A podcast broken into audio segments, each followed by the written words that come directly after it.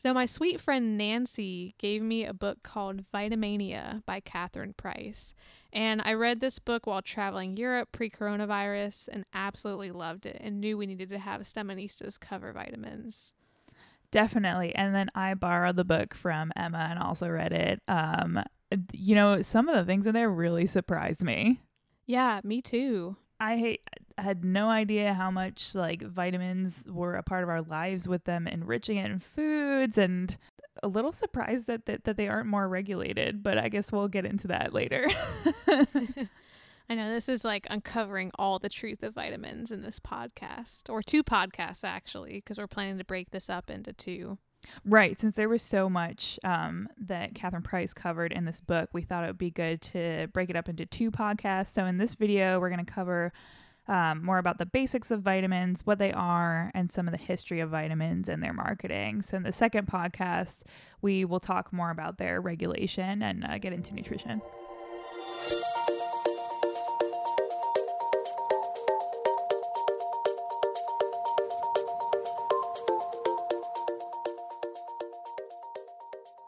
Rachel, one plus of this quarantine is I'm getting outside a ton, getting a tan, and also netting a lot of vitamin D. Have you been getting out a lot as well? Yeah, you know, it's funny you said that because this morning I took a run on the beach. I'm at the beach right now, soaking some raisin. and um, I also, even though my marathon got my half marathon got canceled, obviously because of the social distancing requirements, um, I kept training and I uh, ran my half marathon alone. Woo! Congrats! I mean, it's a bummer you had to run alone, but that's a huge accomplishment. So, we hear a lot about vitamins in the news, from the importance of getting outside and getting vitamin D to vitamin A being important for our eyes and to folic acid being crucial for pregnant women. But what actually are vitamins? Vitamins are a group of 13 molecules, which are often called micronutrients. And these micronutrients are needed for the body to function properly. So, vitamins actually function in molecular processes that are going on in your bodies. And that's why having low levels of one vitamin can drastically affect your health, as we'll talk about a little bit later. So, as Rachel mentioned, vitamins are extremely important. Some of the functions of vitamins include helping your blood clot when you have a cut, and this is the job of vitamin K. Uh, folic acid, as I kind of mentioned, helps the baby's spinal cord and brain develop in pregnant women. And many of the vitamins help convert your food that you eat into energy. And then there's other vitamins like vitamin B6 that play a role in mood, sleep, and appetite. So you can see that these different vitamins have many different functions in the body, but all these functions are crucial for life. One might say vital hey. so, yes, vitamins are very important for our body functions. And to delve a little more into the specifics of vitamins, you might have heard of the term uh, plant versus animal vitamins. So, some vitamins you can only get in animals, for instance, B12 and vitamin D3 and vitamin K2. Other vitamins, such as vitamin E and vitamin C, are more bioavailable in plants. So that means that our body can more easily use the vitamin. You may also have heard the distinguishing factor of vitamins being either water soluble or fat soluble. So, just to break that down a little bit, water soluble vitamins are vitamins that can dissolve in water. And if you get too much of those vit- vitamins that are water soluble, you'll pee them out. Uh, fat soluble vitamins can actually get stored in your fat tissue. And if people have too many of the fat soluble vitamins, this can actually build up in your fat and cause vitamin related toxicity. So it's important when you do take vitamin supplements that you're not just chugging these supplements down, especially if they're a fat soluble vitamin, and you're very aware if you're taking fat soluble vitamins or water soluble vitamins. Yeah, and this is a key point here. So, we're going to keep saying this probably in this video and the next one that you really can't have too much of a good thing. And that's very much the case with vitamins. And it's important just do your research. There's lots of places online, and I think we're linking an article where you can read about fat soluble versus water soluble. For example, vitamin C is water soluble, so you can take it you can technically take as much of that as you want, but at a certain point, you're just going to pee out enough vitamin C if you've gotten too much. Yeah, so you don't want to waste your money. So, speaking about vitamin C, let's go back to the past. In the ye olden days, sailors would sail on boats for quite a long time. Most of these sailors would develop scurvy, which is a disease marked by loss of teeth as your gums degrade, body weakness, and internal hemorrhaging. So, not a good time. Ships actually estimated that 50% of their crew would die from scurvy on each voyage. So we're all pretty familiar with the fact that scurvy is caused by lack of vitamin C. But have you ever wondered why? Our bodies undergo millions of chemical reactions every day.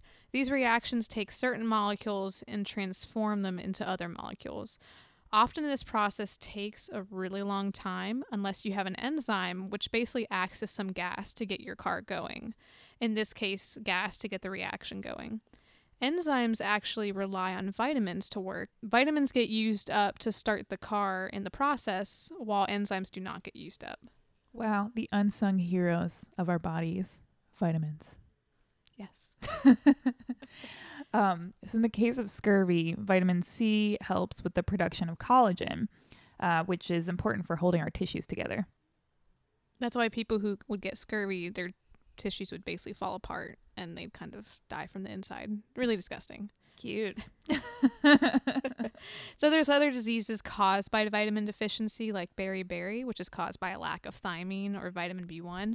There's even a retinal disease caused by vitamin A deficiency that actually still affects some populations in the world today who don't get enough vitamin A. We know quite a bit about how vitamins work and their importance, but what happened once people realized how important these vitamins are? Back in the 1920s, a chemist by the name of Elmer McCollum was instrumental in getting the public interested in vitamins. McCollum's background was actually steeped in the importance of vitamins. When he was little, his mother gave him a boiled cow's milk and potato concoction, and he started to develop scurvy. What? From boiled milk? yeah, I was surprised at this too, but in Catherine's book, she talked about how cow's milk is a large source of vitamin C. But when you boil cow's milk, this causes the vitamin C to be destroyed. So, interestingly, later on, McCollum pursued a career in agricultural research, which led him to have a foray into nutrition. And eventually, he helped discover the importance of vitamin A, so the vitamin that we associate with eyesight in carrots. It's important to note that at this time, no one knew the structure of vitamins. They just knew that certain vitamins were in certain foods and were important for humans. So their knowledge was very limited.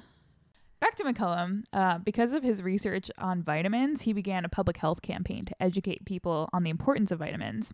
So this campaign took off, um, and McCollum became the primo scientific communicator on vitamins. Uh, he was encouraging people to eat less refined and processed foods and instead focus on drinking milk, eating vegetables, both of which contain many vitamins. It's worth noting that at this point in history, people were focusing on macronutrients for their diet and calories for their nutrition, which isn't too far from the kind of diets people focus on today. Definitely. When we talk about macronutrients, um, we mean that each food can be broken down into carbs, fats, and proteins. And these are the building blocks your body uses from the foods that you eat. So once McCollum uh, proposed all of this, it was actually pretty different from what they'd been focusing on before. And as he began to push more and more vitamins, he created a chart of what different vitamins did for people. And instead of people feeling like they could make informed decisions about what they needed to eat by looking at this chart, they were actually pretty scared by the claims McCollum made about what happened to your body when you didn't get enough vitamins. He made these really brash and overarching statements about teeth decay, heart action, and embryos not developing. Yikes. it's not that um, vitamins are important, but that this kind of sounds like he was preying on people for not knowing what to do and then scaring them into thinking, you know, I, th- I might have a deficiency in a nutrient um, when people aren't really prob- aren't really likely to be deficient in nutrients. Um, there, but there's no way to test it, especially in the in the 1920s. There was no way to test if they were deficient or not. So this is scaring people. Yeah, and we see this today, and we're going to get into that more in regards to marketing of vitamins today. I mean, that's the key of all market good good marketing. Make people think that they need your product, that they it's filling a hole, something they're missing in their lives. Exactly. but this is just kind of cruel because you're you're in a way like backing it up with some scientific studies so w- giving you more clout and then that like really it not just makes people want it, it makes people scared Exactly. And especially because they didn't really know how to understand that research. And McCollum couldn't even probably explain all of it because they didn't know structures of vitamins or what they all did. But this focus on vitamins back in the 1920s began what we know of today as a huge emphasis on vitamins and thinking that by not getting vitamins, this causes every problem in your life. We mentioned that in the 1920s you couldn't test to see what people's vitamins levels are. Well, today people actually can test vitamin levels by getting a blood test.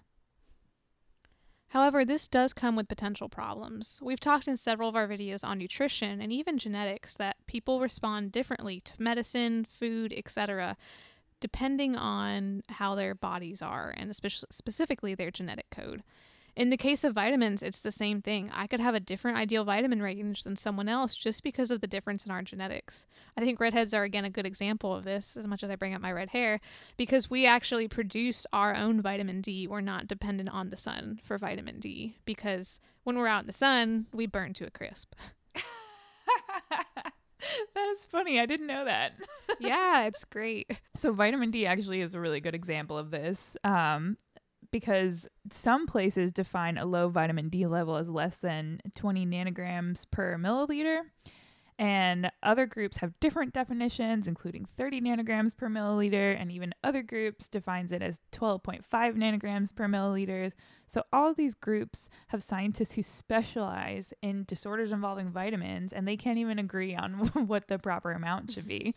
Um, with vitamin D, the current consensus is that we don't know enough yet to decide recommendations because that could also depend on your race, age, and apparently hair color. exactly. and there's even researchers at our university trying to understand more of these differences in vitamin D tolerances because that can have a huge effect on if you really need vitamin D, you might need to take a lot more than the average person. But you may wonder who defines all of these recommendations anyway, because there are official guidelines out there for how much vitamins you should get. In 1943, the Dietary Reference Index was established, which listed out recommended daily amounts, or RDAs, of vitamins and minerals that people should have. And these values have since been updated by the Institute of Medicine at the National Academy of Sciences Food and Nutrition Board, which is a non governmental agency. So they updated these, kind of doing some studies separate from the government just to make sure that the government wasn't having a hand in trying to like push certain agendas in terms of vitamins. I was really hoping you were going to tell me they've been updated since 1943, so that's encouraging. um, however, at the end of the day, the FDA is responsible for deciding the recommended RDA for people. So once these references were put into place, uh, foods began to be fortified and enriched with certain vitamins. So McCollum also began heralding the miracles of vitamins. Every product um, began to be marketed as having vitamins as the next product, and um, he marketed the vitamins for doing things that they couldn't even do. And we see the aftermath of this all the time. I mean, you read about a magic pill for weight loss or a new smoothie recipe that's guaranteed to make your hair grow in two days. There's really nothing new under the sun when it comes to this. And the push in the 1920s for vitamins led to a lot of focus on enrichment and fortification, which we'll get into a little bit. Right. So, uh, you know, enrichment and fortification are different things. So, enriching foods with vitamins isn't really all that bad. And it's actually important for um, preventing nutritional deficiencies because the American diet is so terrible. so most people don't get enough of their fruits and veggies and they kind of prefer these really processed grains. So some most people would prefer like white rice versus brown rice or regular pasta and white bread over like the healthy whole grain. Um, so when these foods become processed, that destroys the vitamins in the process. Um, so that's why it's important to uh, enrich these foods with vitamins after they're made so that people aren't um, lacking those vitamins and having deficiencies in their diets. Um, so once vitamins began being added to food, there was a need for more vitamins to be produced, and this led to an influx in the creation of synthetic vitamins. Synthetic vitamins are different from natural vitamins in that they are made in an industrial process. So this looks almost the same as natural vitamins, but they're actually produced differently than how the natural vitamins are produced. And I talked to a PhD candidate, Heather, who is actually studying vitamins for her research. And she said her field, it's still very much debated if synthetic is different from natural and if one's better than the other, so that's not totally clear. But you may have heard of people responding differently to synthetic vitamins, say if they pop a vitamin D pill versus get vitamin D through something else. And the reason for this mainly is because when you eat foods with vitamins, you're consuming carbs, proteins, fats, minerals, and vitamins all at once. And some of these foods actually work together to help you absorb vitamins better. If you look at some of the fat soluble vitamins, they say, okay, it's better to have a fat soluble vitamin while you're also eating fat. So, in the case of salmon, is a great example. If you just took a vitamin supplement, your body may not process the vitamin the same way, depending on what the vitamin is.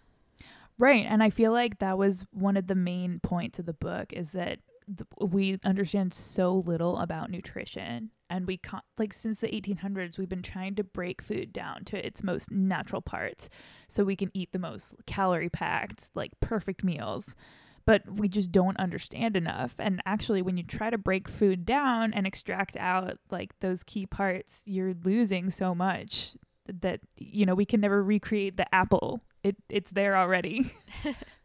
yeah, and I mean you make a great point. We all have different needs in terms of nutrition. Like a a weightlifter versus a runner, they need different sorts of foods that they need to focus on. Same with like a pregnant woman versus a non pregnant woman. So, nutrition is one of those things where it's still science, but it's this crazy science that's like hooked up to your genetics and your environmental factors and your activity levels. So, there's so much to unpack in terms of nutrition. Definitely. And when we um, read about this in the book, um, both of us were kind of surprised because, you know, I, I feel like most people our age grew up taking a multivitamin. And from reading most of the book, you start to get a little bit paranoid that you're not getting enough vitamins. Exactly. Yeah, I was definitely surprised because if you think about all of our foods that are fortified and enriched, you, we do actually get quite a bit of vitamins, even if they're not technically from their natural plant meat milk sources. So one thing to note, we've been talking already a lot about like fortified and enriched and throwing those terms around, but uh, they are different things. So when foods are processed, as I was talking about before, we lose those natural vitamins, and when you en- enrich foods with vitamins, you're kind of replacing the vitamins that should be there, so you can restore those foods to have their appropriate amount of vitamins. Fortification is different. Um, you're not replacing what's gone, you're adding vitamins on top to a food or beverage like milk that didn't have those vitamins to start with. And we kind of mentioned already in the 1920s, when there was the push to add more and more vitamins, the processed food industry had to catch up and vi- add vitamins back to the food they were processing, and they actually weren't very happy about this. Right. I mean, it costs it costs like extra money. I can see why it, they would be upset about that because it costs like why are they having to pay extra money to put these extra things back into their food? Yeah, exactly. I think they were definitely annoyed not knowing if these vitamins were just a marketing gimmick or actually doing something. But when we talked to Heather, uh, the PhD candidate studying vitamins, she mentioned that when vitamins are enriched or fortified in foods, it's actually pretty strategically done. When wheat kernels are processed down to create white flour, a lot of B vitamins are lost due to the hull being removed from the kernel. So, vitamin B will then be added back uh, to try and recoup some of that loss. The same thing happens with milk. So, the more fat you remove from milk, the less calcium is present. So, that is why milk is fortified with vitamin D, because vitamin D is necessary for your body to absorb calcium. So, when you have that vitamin D added to the milk, you can better absorb the calcium that's there. And I think they also add back some calcium as well. Yeah, reading about the milk really freaked me out because, you know, I'm lactose intolerant and I started getting worried that I'm not getting enough vitamin D. I went out and bought some almond milk, which has been fortified with vitamin D. there you go. oh. So, one of the main points of Vitamania is that it's better to get your vitamins from food than than supplements or fortified or enriched foods because vitamins are in their most natural state when you're getting them from fruits, vegetables, and meat. Besides vitamins and minerals in the plants, there are also other important compounds found in plants, which are termed phytochemicals. So these chemi- are chemicals such as carotenoids, flavonoids, and others that scientists are still trying to discover all that they do for human health. So we don't know a lot about them yet, but they could be important. So why and we're not saying them? that you have to eat a completely whole food diet, but if you're worried about your vitamin intake, a great way to increase that vitamin intake is to eat more vegetables. They say like eat the rainbow of vegetables and fruits and also try and get some meat and milk in your diet. I mean, it's amazing when you look at the diets of our ancestors and they just ate what was in the earth and they were fine. And now we're so concerned about getting everything because our diet's horrible as Americans. And we just kind of need to eat chill. Yeah, but our ancestors would be so jealous of that we got like Twinkies and Ice cream. candy. But to give you a brief synopsis of our next video, we're going to get into, into nutritional supplements, not just vitamins, because believe it or not, no nutritional supplements, including vitamins, are regulated by the FDA. So you have no idea if the vitamin D you're getting in a pill form is truly vitamin D unless you trust the company. That's a scary thought. So stay tuned.